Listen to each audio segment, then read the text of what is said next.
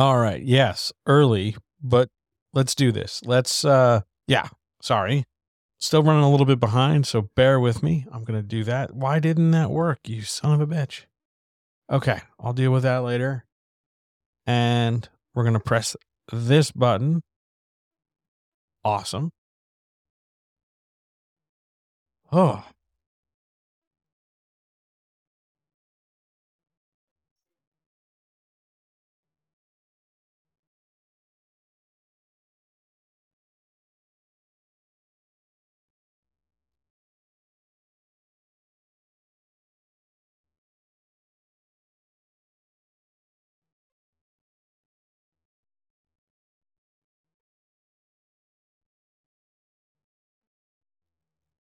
All right, here we are. So this is uh this is not the writer's chat. That's tomorrow. Today, now, here, this is a workshop. But this isn't a workshop like I normally do. We're not talking about a single genre. We're not talking about some basic writer stuff. We're going to come at this from a position where the writing's done, where the book is made a book or the thing you're going to sell because normally I talk to writers but the thing you're going to sell is made. You've got the photos, you've made the art, you've done X, you've done Y, you've done Z, whatever it is. And now it's time to sell. And we're going to assume you have some kind of platform. We are going to assume that you have a newsletter or a blog or a website or a social media the site you like, whether it's Bluesky or or for some reason you're still on Twitter or You've got some avenue by which you're going to talk to people, whatever it is. It doesn't, at this particular moment, for the thing we're going to talk about tonight, it does not particularly matter. Because tonight we're going to talk about the six kinds of customers. Of uh, you can classify any kind of customer for any kind of thing into usually one of six types. We're going to talk about each of those types and we're going to talk about how to engage with them and what you can do with them and what you should know about and what you should avoid or in, or double down with. And sometimes some some of the ways this information gets taught is through a very like specific way. Like the only way to engage with type this type of customer is to act in this certain way. And that's inaccurate. That's wrong. It, it doesn't work like that. It's not going to work like that. You can engage with these people in any number of ways. It doesn't need to be an elaborate, complicated passage of 15 emails back and forth. And then, you know, fingers crossed, this thing happens. And it doesn't need to be this sort of elaborate production. It just needs to be a kind of conversation held between you and the customer, whomever they might be. Now, that might mean in order to engage with some of these people, you have to do more than just like tweet once or post a single like two sentence statement somewhere. You're going to have to work a little bit for this. I'm sorry. I know that's shitty. I know it's unfair. I know it's not right. But that's that's how this goes. You're going to have to put in a little bit of effort. And we could put in less effort if we did some, you know, dismantling of various things like capitalism. But for now, we're going to have to do some work to get this stuff done. I've got six groups of people to talk about. Um, I can't tell for whatever reason. I can't seem to tell who, if I have an audience, if at all, uh, who's here. So if you're watching this live, hello, please let me know you're here in chat. Otherwise, uh, this might be like real brief if I'm just going to rip through these one at a time. Uh, otherwise, if you're here and you have questions, please, oh, please, oh, please ask. And if you're watching this on YouTube uh, the next day when this gets posted and you've got questions, go ask them down in the comments and I'll be happy to answer them. Hi. Hello, person who I don't entirely know. It's nice to see you. Uh, thank you for being here. I really appreciate it. Um, what can I call you so I don't have to keep calling you you person. But um, thanks for being here. This is going to be good. Uh, if you have no idea what this is, if you've never been here before, I should probably introduce myself. I'm John. Hi. It's nice to meet you. Uh, it's my job to help people generally write better, although it's also my job to help creatives be more creative and accomplish their creative goals. Uh, I am a full time writing coach and occasional creative coach. Uh, it seems to be kind of blending the two together. And it's it's my job to help you succeed at whatever you want to produce or make or do. That's what I love to do. I've been doing it for 20 years. Hi, Gabriel. It's so nice to meet you. Um, are we ready to do this? Shall we go? Let's do this. Up first. First kind of customer that we're going to run into. Awesome. Thank you for following. I really appreciate that. That means a lot to me. I know how bloated uh, Twitch can get. So I appreciate the follow. Thank you. Thank you. Thank you. First kind of customer. The do it now. That's not really their name. If you want their technical name, like if you ever go to like a bar trivia night and someone's like, name a type of customer, this is the active engaged customer. But that sounds really like awful. And I want to make it sound like regular people using regular words. So I call them the do it now people. And you can think about the do it now people as the customer who does it right now.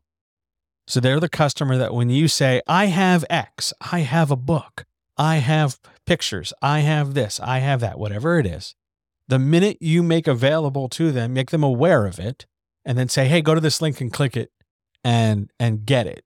Or, you know, Venmo me, PayPal me, whatever me, X amount of dollars, come get it. They will do it. All they need to do is be told. Tell them about X, X being the thing we're selling. And this is a, an example of direct sales. We are selling directly to them. There's no intermediary, there's no real kind of waiting around. It's just, hey, you want to buy a thing? You like this? Here to go. Go here, click this, do this. However, something to keep in mind in getting to them straight away, you aren't, it, it isn't like, go buy this and then you get quiet. Don't, you, you can't just like put the link out and disappear. That doesn't work here. You need to have some kind of strong sales pitch. Now, if we're talking about something like photos or video, that can do, you have to be direct. This is, well, direct sales. That's a good question, Gabriel. It's direct sales in the sense of you are selling directly to them. There's no like, go here, sign up, and then when the when pigs fly, you'll get your email. It is direct to the customer. That is what direct sales mean. You can be direct in your way you communicate to them. Hey, person, buy this thing or else. You can come across in a direct way if you want, if that's your vibe. But this is direct sales in the sense that we are not like speaking to a middleman. We're going right to the person doing the buying. And in order to engage with that person, we need to have sales copy. We need to have a sentence or two or a paragraph or a blurb or a page or some amount of text, some amount of text, more than like two words, um, to describe what it is they're buying and make that thing they're buying, whatever it is, sound like something they want. That can be a paragraph, it can be some questions, it can be a like a really kind of ex, you know very explainy sort of thing it can be anything. It just needs to be very clear. Like you can't beat around the bush about what it is. And it needs to be sort of very engaging and effective. It needs to grab the, the person's attention and, and explain, like, okay, you're giving me this many dollars, you're getting this thing. One, two, three. The do it now customer doesn't have doubt. They're not kind of sort of sure. They're not like, oh, I don't know. There's very little doubt. They want the thing, whatever it is. And they have a very high need for that thing. They want it. You are offering to them one of whatever it is, the exact things they want. You're giving it to them. So they have no doubt and high need. And yes, Gabriel, they are spontaneous. They will act not necessarily like immediately. Like there might be a few minutes or the like if you post your thing at let's say 10 a.m. and they don't see it until 6 p.m., there might be that delay. But the minute they see the thing, will more or less be the same amount of time they react to it. So you don't need to like lay an elaborate plan out. You just need to know that when I say, hey, come buy this thing, there's going to be some segment of the population, the do it now customers, who are going to do a thing. And because they're going to do a thing no matter what, they don't have any doubt. They need the thing you're selling or they really, really, really, really want it. You don't have to get like extra flashy when we're talking to them or trying to get them to buy.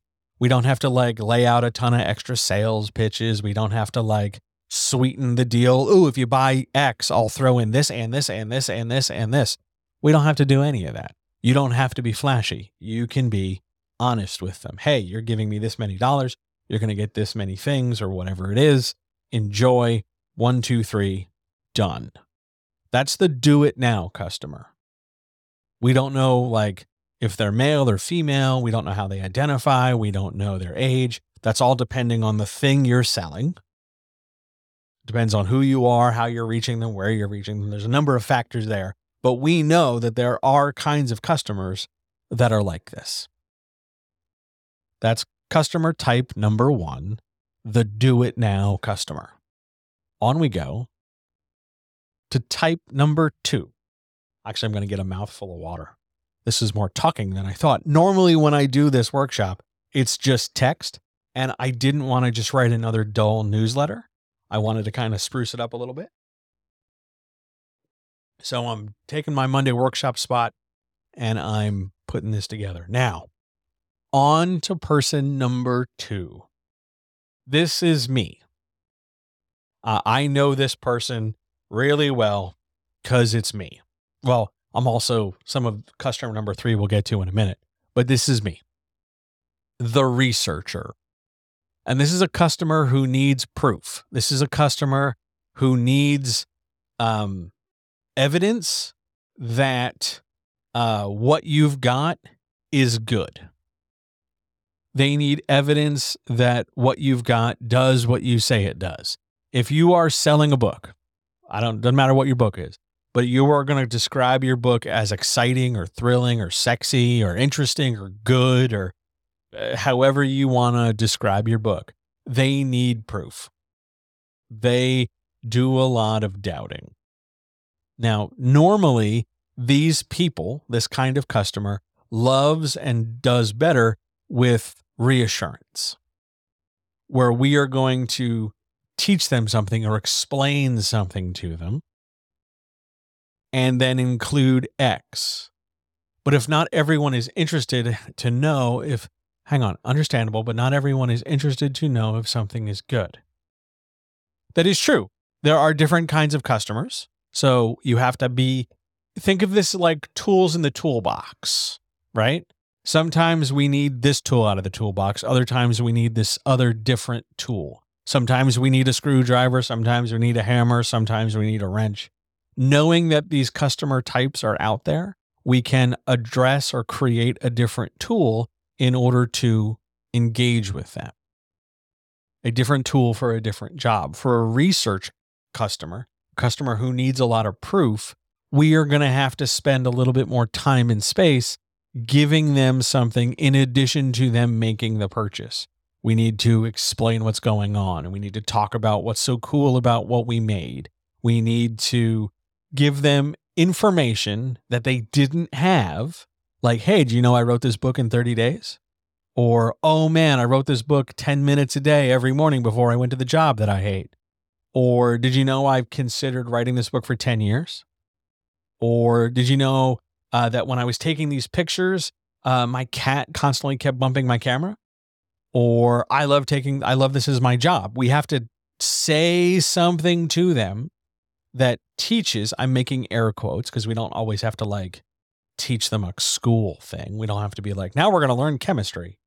But we have to explore a space, explain something to them that they didn't know, and it often helps to teach them something about the thing. Like, hey, I wrote this book in 30 days. Or I never thought I was a person good enough to write a book, and I wrote five words a day for a year, and here we go. if you can teach them something, and hopefully that something has to do with the book or the product or the thing, they will be more inclined to say yes. We can't always guarantee a yes, but we can certainly encourage it. Whenever possible, we can show proof proof that it does the thing it says it does, proof that it is as good as we say it is, which means we also want to include sometimes testimonials and reviews. Oh my God, I bought this book. I can't, I want to give it to all my kids. Holy shit, I'll buy every book this author wrote for 10 years. Oh man, these photos are so cool. Reviews and testimonials from other customers are going to go a long way at making the researcher or the researcher customer type more likely to engage with the material because they'll have proof They'll see other people having done it. They'll see data, whatever that means and whatever that might be, and they'll be able to react from it. They'll learn something they didn't know, and that will make the purchase of whatever you're selling slightly less threatening to them because it won't be like, I don't know, I'm just, am I wasting this money?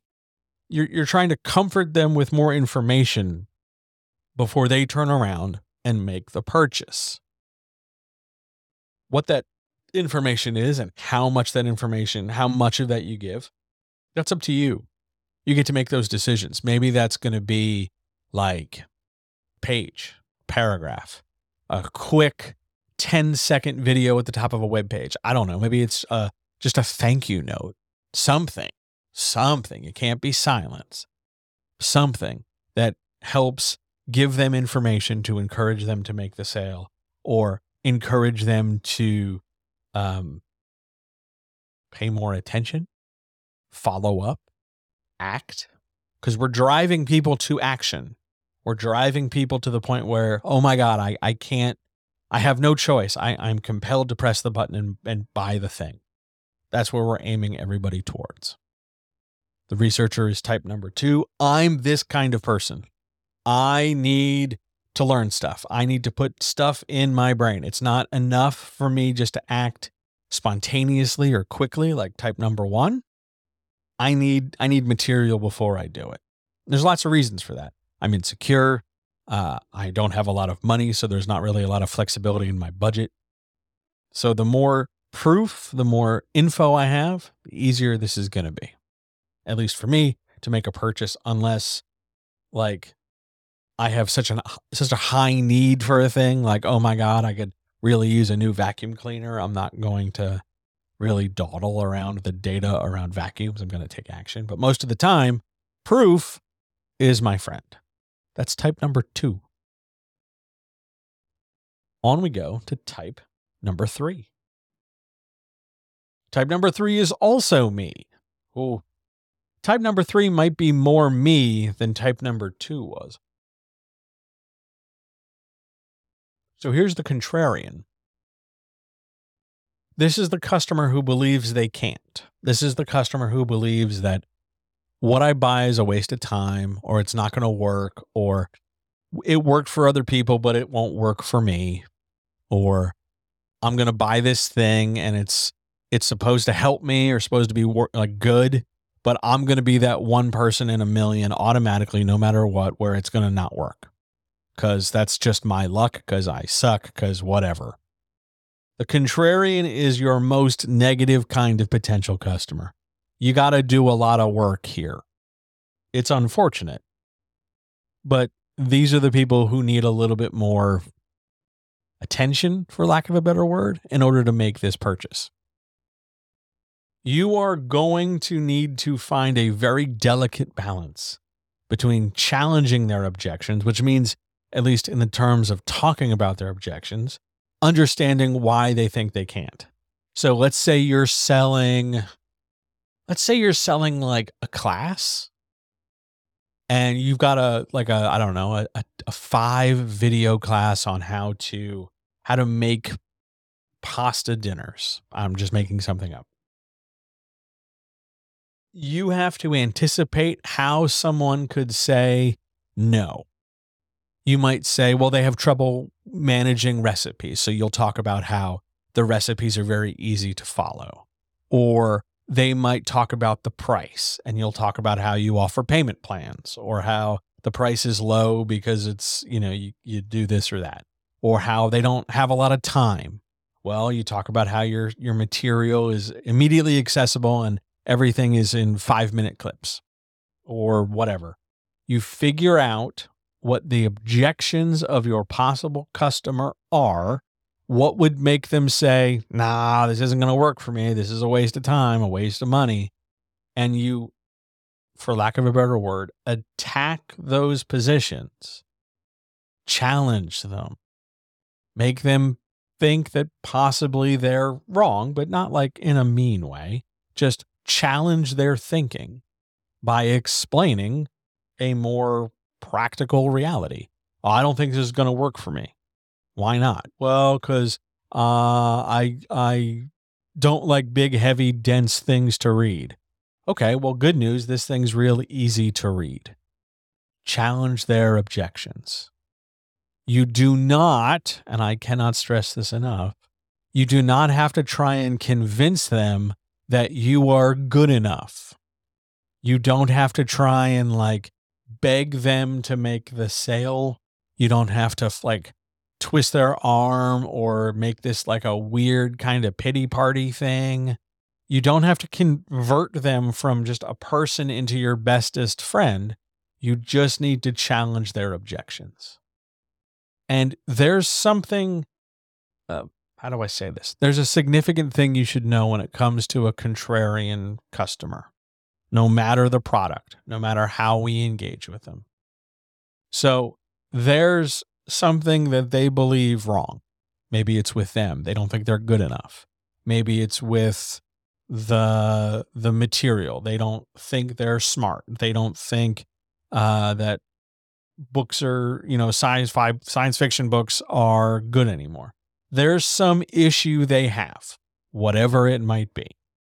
They think that no one gets them. I don't know, some kind of issue. If you can demonstrate even vaguely. Because again, we're not in school, we're not in court. You don't have to launch into some massive issue. But if you can set up a set of conditions where you can prove that X is the solution to the problem they have, they will make the purchase. So, for instance, if let's use me as an example, I'm somebody who notoriously thinks I'm not good enough and that things will not work for me because I'm not good enough. When somebody comes along offering a thing I want and they're able to tell me that even though I think I'm one of the worst people ever walking the planet, incapable of doing anything good, if they can point out to me that even I, as bad as I might be, can benefit from whatever this thing is they're selling, I am more likely to say yes to it. Let's use an example of something that just happened like an hour before I sat down to record this. I was talking to somebody and I was expressing a little bit of fear and frustration about setting this up. I was worried that this workshop wasn't going to work because it's real short. It's really short. We're about halfway through it now. So this might only be like 45 minutes tops, right? I was really worried that no one was going to be here no one was going on and that this was just going to be further evidence that I'm terrible at what I do. I was really, really afraid. And they were talking to me about, hey, you know, if this if this goes well though, you'll get somebody will get an answer to a question. Somebody will feel more capable of, of doing what they want to do. Somebody out there will benefit from this information. And they were addressing the fear I had that no one will care and this won't work. But by addressing the fear, by turning around and saying, like, oh, no, no, you can help them, they were speaking to the thing I feel is wrong. And that made me more likely to engage. Oh, yeah, okay. I can help somebody. Somebody somewhere will look at this, whether it's live tonight or tomorrow on YouTube or a month down the road and go, oh, cool. Okay. And I'll help. And that's that's really all I want. I would love you know, subscribers or followers or anything like that, that'd be great. I'm not a very good um, streaming person. I often forget to say things like, please don't forget to like and subscribe. I often forget that stuff. So when someone can more specifically point out, hey, John, your information can help somebody, that's a big deal to me. Do not think that you, the writer or the creator of whatever you're selling, are automatically not good enough to challenge these people's positions and accomplish something. You can do this. It's not particularly difficult. You just need to be patient with yourself and patient with them. Because a lot of the contrarians, well, they won't they won't ultimately purchase. They'll stall out because they're object they're not interested in making the sale or buying the book or buying the photos or consuming the whatever. They're more interested in letting somebody know that there's something wrong. They want someone just to listen to them about how bad a person they are, how insecure they are, or how the last five times they downloaded something from the internet, it was garbage or whatever. They just want somebody to go, uh huh, that sucks. I'm really sorry. And then they'll move on. Remember that any of these customer types might not automatically convert. Convert means make a sale. They might not immediately go, ah, this person, this this maker of stuff has done the exact thing. Like they've unlocked the magic code. It's not like that. They might, they might come back.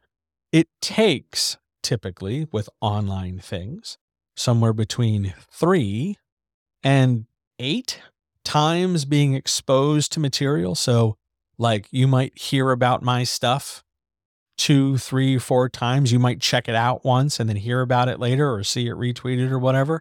You might need three to eight instances of exposure before you even consider making a sale. It just takes time. This is not one of those things where, you know, we have to sell 50 books by the end of Monday, so we're just going to post once and walk away. This is a situation where we are going to know that this is a regular fire, a regular thing we will need to fuel to help it move forward. And then what we're going to work with is a consistent level of okay, sometimes this material is going to aim for these people, and sometimes it's going to aim for those people. And when we're talking to contrarians, we're not going to sweat the do it now people because they're already going to do it. So I don't need to like try and make all sales copy fit all people. We just need to aim and pick our spots. That's that's your power. We'll talk about that in a bit as soon as we get back through um, the other three types. Overall, each type is individual. It might be uh, somebody might overlap and be a little bit of this and a little bit of that, like me. Sometimes yes, sometimes no. But the point is, if you know sort of the way to reach them, you will, you know, with practice, you'll eventually reach them. I'm going to go to the next one. The worrier before therapy and before a lot of like real hardcore work, I used to be a worrier. Shocking, I know. But the worrier is a customer that uh, doesn't want to be disappointed. They don't want to feel like they've wasted their time. They don't want to feel like they've wasted money. They don't want to feel like what you promised was too good to be true. This is a really common thing with authors where they will talk about their books as though their book is the greatest thing since sliced bread. Holy shit, you will never have to read another fantasy novel because you read mine. That kind of big hyperbole can come across to some people as confidence, but for a majority of people, that kind of hyperbole and inflated talk just sounds a little desperate. Like we all know there are going to be other novels I will read in my lifetime. Your book might be nice, I might enjoy it, but at the end of the day, I'm not giving up reading for the rest of time just because you said yours is really good. A worrier customer does not want to be disappointed. Now, you can't control some of that because some people are so deeply negative. They're so ingrained in that that they're going to find a problem with any of this stuff. But for the most part, a worrier needs their skepticism, their doubt overcome. You got to build a bridge and get past it. So, how do we do that? We reassure. Hey, you're probably thinking that, you know, you've probably gotten a million, you probably get a million ads in your inbox every day. Why on earth would you click on this one? Well, let me tell you.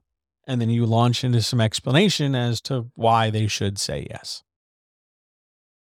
You want to make the risk or the, I'm going to use air quotes, the danger they think the sale has. You want to make that as accessible as possible. You want to talk right about it. You're probably thinking that this price tag of, I'm going to make a number up, $10 for this book is too much. Let me tell you why and how I got to $10. It's because of one, two, three, four, five, however many reasons. Or you might think it's crazy I'm selling this video on my website for five, for $15. Here's why. Because maybe they think the price tag is too high or they think that the video is too short. You want to tell them what's going on. Like you want to figure out what they think is risky about this and do something about it. You can't change the material. They might look at your fantasy novel and think eh, this fantasy novel might not be great. Like you can't rewrite your book for every single person who's going to like possibly buy your book. So sometimes in your sales copy, sit down and address the fear of you're you're probably thinking about buying this book. Let me tell you why it's a great idea. Reassurance, reassurance, reassurance all day long. Reassurance super helps. It does not necessarily mean that you blow smoke up their ass. It does not necessarily mean that you go on and on and on and beat so many dead horses. It just means you reassure them that they won't be disappointed. It feels a little tedious sometimes. It feels like you're doing a lot of hand holding for very little like return. You just want $4 and it feels like you're, you know, coddling this person. Yeah, to some degree you are. But at the same time, this is how we make the sale with these kinds of people. It happens. And after a while, you'll start framing your sales copy and your pitches to give that reassurance without having to do anything extra. But we'll talk about that in a minute. Let's get through all six types, then I'll tell you how to build like collective strategies to deal with stuff. On we go. The friend.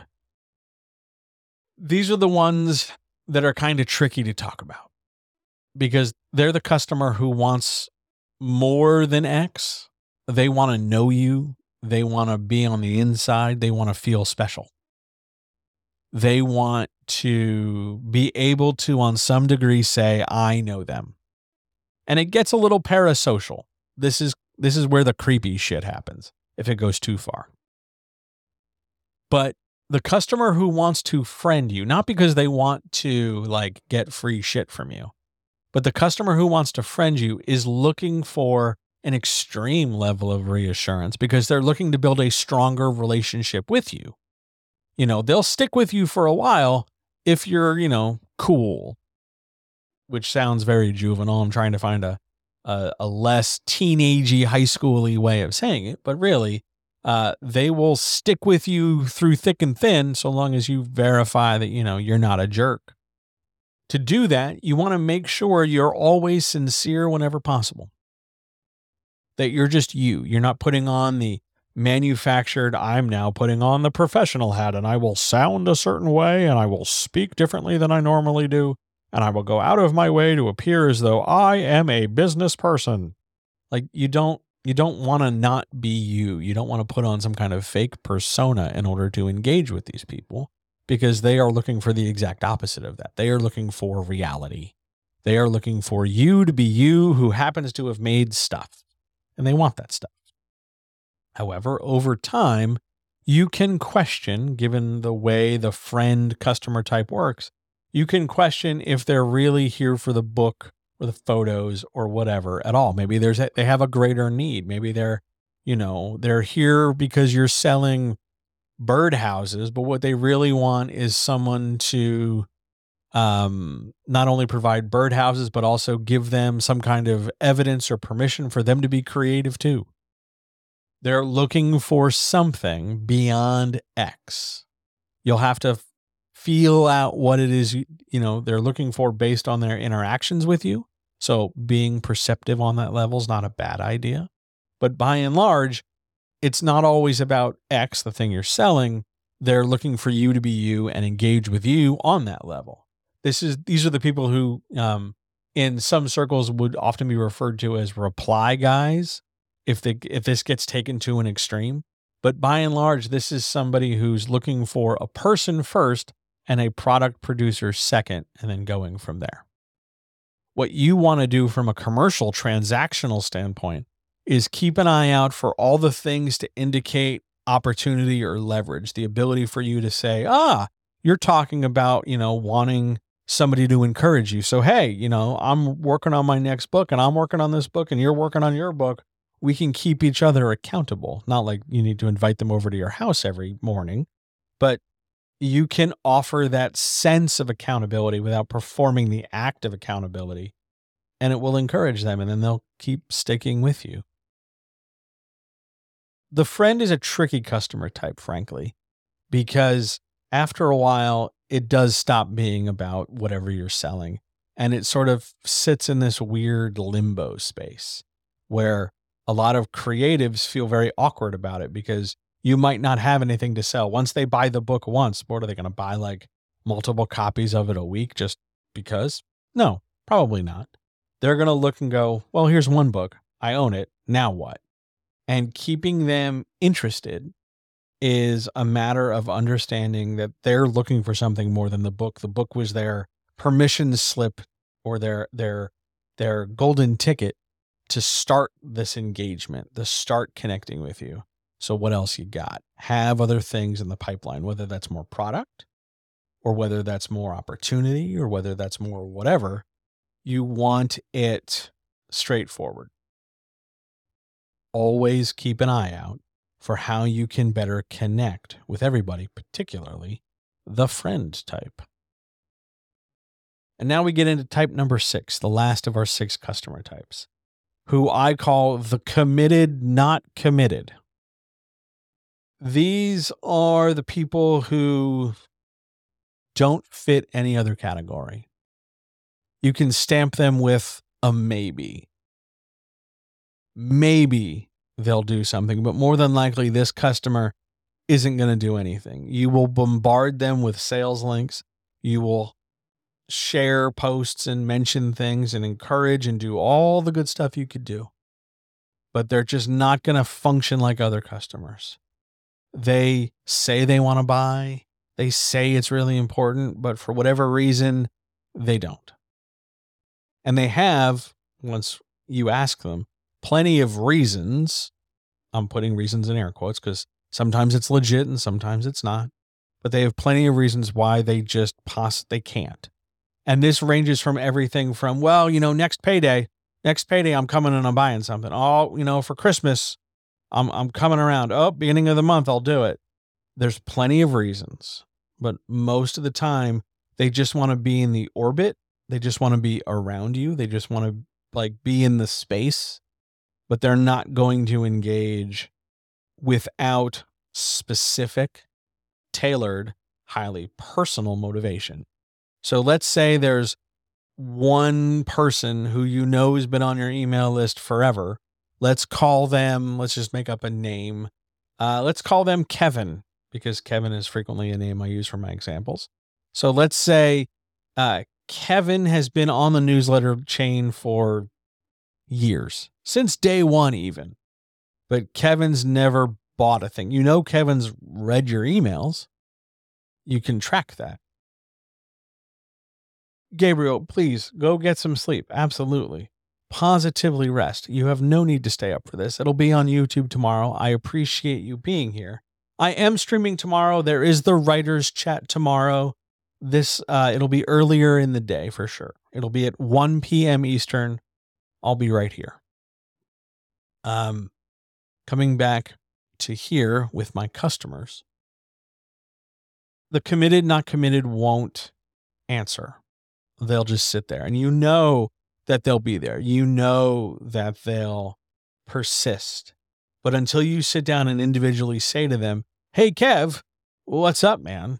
You're you're going to be hard pressed to do that. And if you have, let's say a very large list over 30 people, 50 people, 100 people, 1000 people or whatever, you can't individual there's not enough time in the day for you to do all the things you need to do and individually sit down and express to them, hey, you guys should buy stuff. You can't personalize messages to everybody. One of the problems is that people count on that. So they so they, they the people who produce content, content creators of whatever kind, know that there's going to be more people who don't do anything than people who do stuff. And they begin to get a little desperate and they begin to start just kind of large broadcasting what they seem to be very personal material. Like, hey, and then they write something very like you'll see this with sex workers, for instance. Sex workers will will send a lot of just random posts to solicit attention like, hey babe, hey honey, etc., etc. Even though they've never spoken to you before, you've never engaged with them beyond like a basic hi, how are you kind of a thing. But in order for them to get your attention and your uh, transaction going, they will grab for something that is immediately beyond casual. They'll go for something maybe intimate, maybe evocative, maybe a little bit farther into the engagement chain. We'll talk about engagement chains in a second. But they'll they'll overreach. And that's going to take a customer who's on the fence and push them away because all of a sudden this person's coming at me with a hey honey, I don't I don't know you. That's that's not going to work. You can't force a committed non-committed customer into action by being aggressive. You have to just count on the fact that at some point you just keep putting out the hook you keep putting out the content you keep producing stuff you keep just being you and, and doing stuff Either they will make a choice because you can't control them. We don't have mind control powers. They will make a choice to make a purchase or they won't. And you have to be okay with that. Those are the six customer types. Now, I want to wind back for a minute because there's a couple more concepts I want to talk about. And the first, I don't have a graphic for this, I'm out of graphics. But the first thing I want to talk about beyond this are called engagement chains also called chains of engagement. A chain of engagement or an engagement chain, they're the same thing, is the way we build a bridge from us, the maker of stuff, to them, the buyer of stuff. And it starts initially as a, tr- a purely transactional relationship. I have a thing, I'm selling a thing, you give me money, you get a thing. There's very low intimacy as we begin because I don't really know you. I don't know your name. I don't I don't know what you're into. I just know that you you maybe like my book, hopefully. But over time, through repeated exposure, through more content, through more talking, through more whatever, we can deepen that engagement. We can push that intimacy. We're not like asking, you know, can I name my firstborn child after you or something?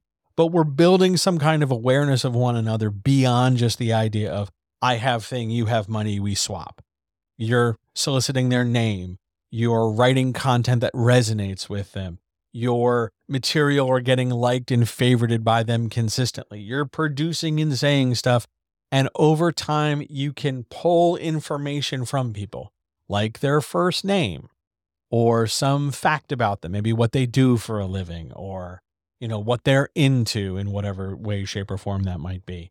You're getting to know them on some level. Now, maybe the relationship just has one step and you go from, hi, I have a thing, let me buy a thing to, hi, what's your name? Or where are you from? But maybe over time, if you're very particularly good at this, and you can get good at this with practice, you can deepen that engagement chain so that you know, oh my God, that's Michelle. Michelle's bought every single one of my books and she's, you know, listened to all my podcasts and she's written me two great emails. You get to know these people. That matters. That that's a thing. You want to aim for that. You can't guarantee it for everybody, but you want to aim for it at least more than a few times. Because those people with whom you have greater engagement because you've gotten to know them, while I can't recommend you always start your emails to that level of customer as, "Hey baby," but with that with some level of intimacy, you can guarantee that those people will buy the next thing you have. It's how you lay the foundation of an active community. It's how you lay the foundation for a growing fan base because there's a core of people who are just going to show up and do the purchasing. And we, we can use them for testimonials, which are going to help the people who are on the fence. And we can use them as case studies. So we can give something to the researchers. We can use them as evidence to push against the contrarian by comparing the customer who's just like you and doubted everything. And now look at Michelle, our sample customer. She's bought the last five things. Building a relationship with your people, whomever they might be, wherever they are, comes down to actually going out and making an effort to connect with them. So, on your platform, whatever it is, you have to use it for more than just producing the link you're producing. The link needs to be there at some point. We need to get them to do something, a call to action. But we also need to talk to them in a way that engages them. We need to ask them how they're doing and wait for a response, and then not just have a conversation where we are sitting and waiting for our turn to talk, but we are actively listening, we are actively engaging, we are producing material that we think can speak to a problem they have or answer a question they've asked. And sometimes that means asking, hey, person over there, do you have any questions? That matters. You build that relationship through time, you build that relationship through effort. It's a lot of work. And for many, many creatives, it can feel like it's way more work than it is sort of reward for that work. I'm going to send 22 messages on on social media platform and two emails and yeah, I might get a couple hundred people buying a book or even five people buying a thing or downloading a thing, but it feels like I did 6 hours worth of prep for five sales. How is that possibly balanced? Oh, excuse me, balanced. And let me tell you, um, it's not, and it's not going to be balanced. It's never going to be balanced. The way this whole transactional system is built, balance is impossible. It just it just doesn't do that. Don't think of this in terms of I want to be able to write one post or one tweet or one sky skeet or whatever they call it I want to write one thing and then just have that get all my sales. Those days are gone. That doesn't work anymore. Assume that no one to one relationship or, or two to one or three to one relationship exists. Everybody's going to be different. So this needs to be a regular investment of time. Whether that's I'm on this social media platform from this hour to this hour and I'm I'm not only talking about, well, buy my book, buy my book, buy these photos, buy this thing, check this out, check this out. You're not repeating yourself like 8 million times. What you're doing instead is saying, hey, in between me saying, like I got this thing, like we'll use me as an example again. When I was promoting this workshop, I, I wrote one post or two posts, I think, and I mentioned it was tonight at 7 p.m. Eastern. And then in between that, I talked to other people about other stuff. I asked them about their dog.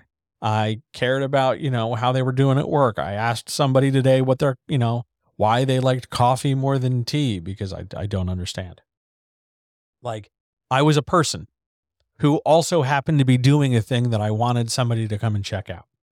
That matters. That's that's critical. Because if you are just somebody who's using a platform, whether it's a newsletter, or whether it's social media or whether it's something else, and you are just only putting out links and basic calls to action buy my thing. Here's a new thing, buy it, sign up for this thing. After a while, a majority of your customer base, even the ones who are kind of sort of on the fence, they're going to stop responding because you will have only conditioned them to expect one point of contact from you. Every time I get an email from this person, they're selling me something.